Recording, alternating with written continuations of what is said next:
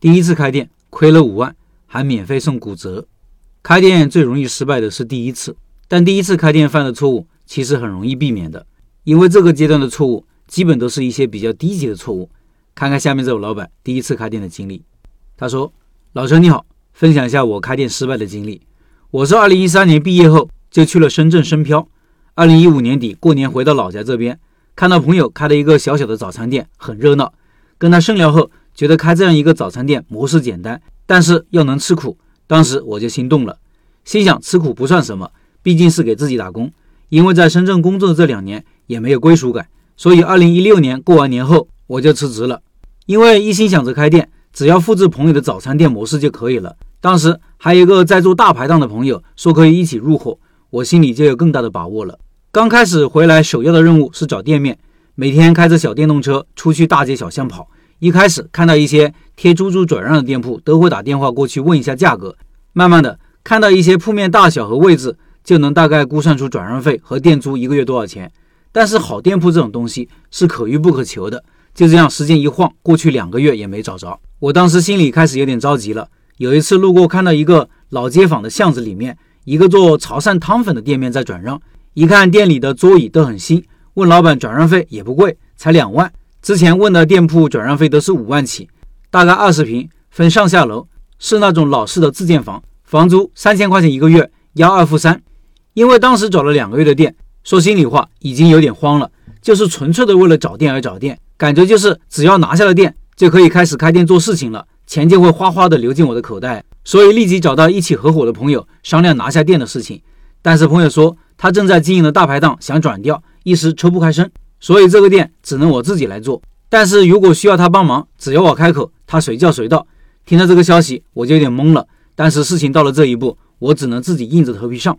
接下来是准备转让费和房租。说到这里，真的很惭愧，钱是找母亲拿的，自己说创业，却连创业的本金都没有，真的是败家子。签完合同后，就忙着去注册营业执照和制作店面招牌、采购原材料、物料等，忙活完快一个月了，营业执照也下来了，按照卫生标准也做了。因为上一家是刚装修，所以我就没有再改装修风格，直接用了现成的。选了一个日子，直接开业。前面说过，店是开在一个老街坊里，主打面点类、粥、豆浆为主，而且售卖的包子、馒头还是找别人进的货。粥和豆浆是自己煮的，第一天豆浆还煮糊了，所以第一天营业额惨不忍睹。接下来每天基本上都会剩下很多包子和馒头，但是坚持不卖隔夜的东西，所以那段时间吃包子、馒头吃到怕。因为丢掉实在太浪费粮食了，这样坚持了一个月，每天早睡早起，看不到自己想要的结果，想着这开店怎么跟自己想的不一样呢？因为我平时有锻炼身体的习惯，每天下午会去打打篮球。不幸的是，有一天在打球的过程中把肩膀给打骨折了，这回是彻底干不了活了，没办法，关门回家治疗骨伤。回家治疗的期间，还想着赶紧好起来回去怎么把店做起来，但是伤筋动骨一百天，恢复的时间有点漫长。每天房租的损失让我心里难受，身心的痛苦让我最终还是在第三个月的时候把店给转让了，亏了四万多五万块钱。几年过去了，一直到现在没再轻易尝试开店。啰啰嗦嗦说了这么多，总结一下：第一，开店没有做前期的顶层设计，没有规划，走到哪是哪；第二，没有自己的核心产品和技术，感觉力没处使；第三，店面选的位置跟自己做的产品没有消费场景和消费群体。老街坊的人都喜欢吃汤粉类的早餐，也就是说自己市场调研没做好。第四，太依赖和相信别人，没有自己的判断，只看到狼吃肉，没看到狼挨打。很多东西不像看上去那么好做。现在创业的梦想还是有的，还是想做自己的一番事业，只是现在要考虑的东西更多了。希望老陈给一些建议，谢谢。以上是老板的分享，下面说说我的几点看法。第一，用四五万买一次失败的经历，我觉得很值得。多年后看，你会发现这是人生里多么宝贵的一笔财富。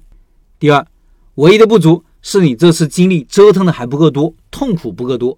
虽然是三个月才转让，但是店铺经营的时间也就个把月。一个人想要得到真正的成长，必须反复折腾、计划、执行、检查、处置，四个步骤一个轮回，一遍遍的，你就会发现一件事情怎样做才能有效果。这期间会有痛苦，有迷茫，想放弃。但最后也有可能凤凰涅槃，这时候整个人的能力和水平就上升了一个层级。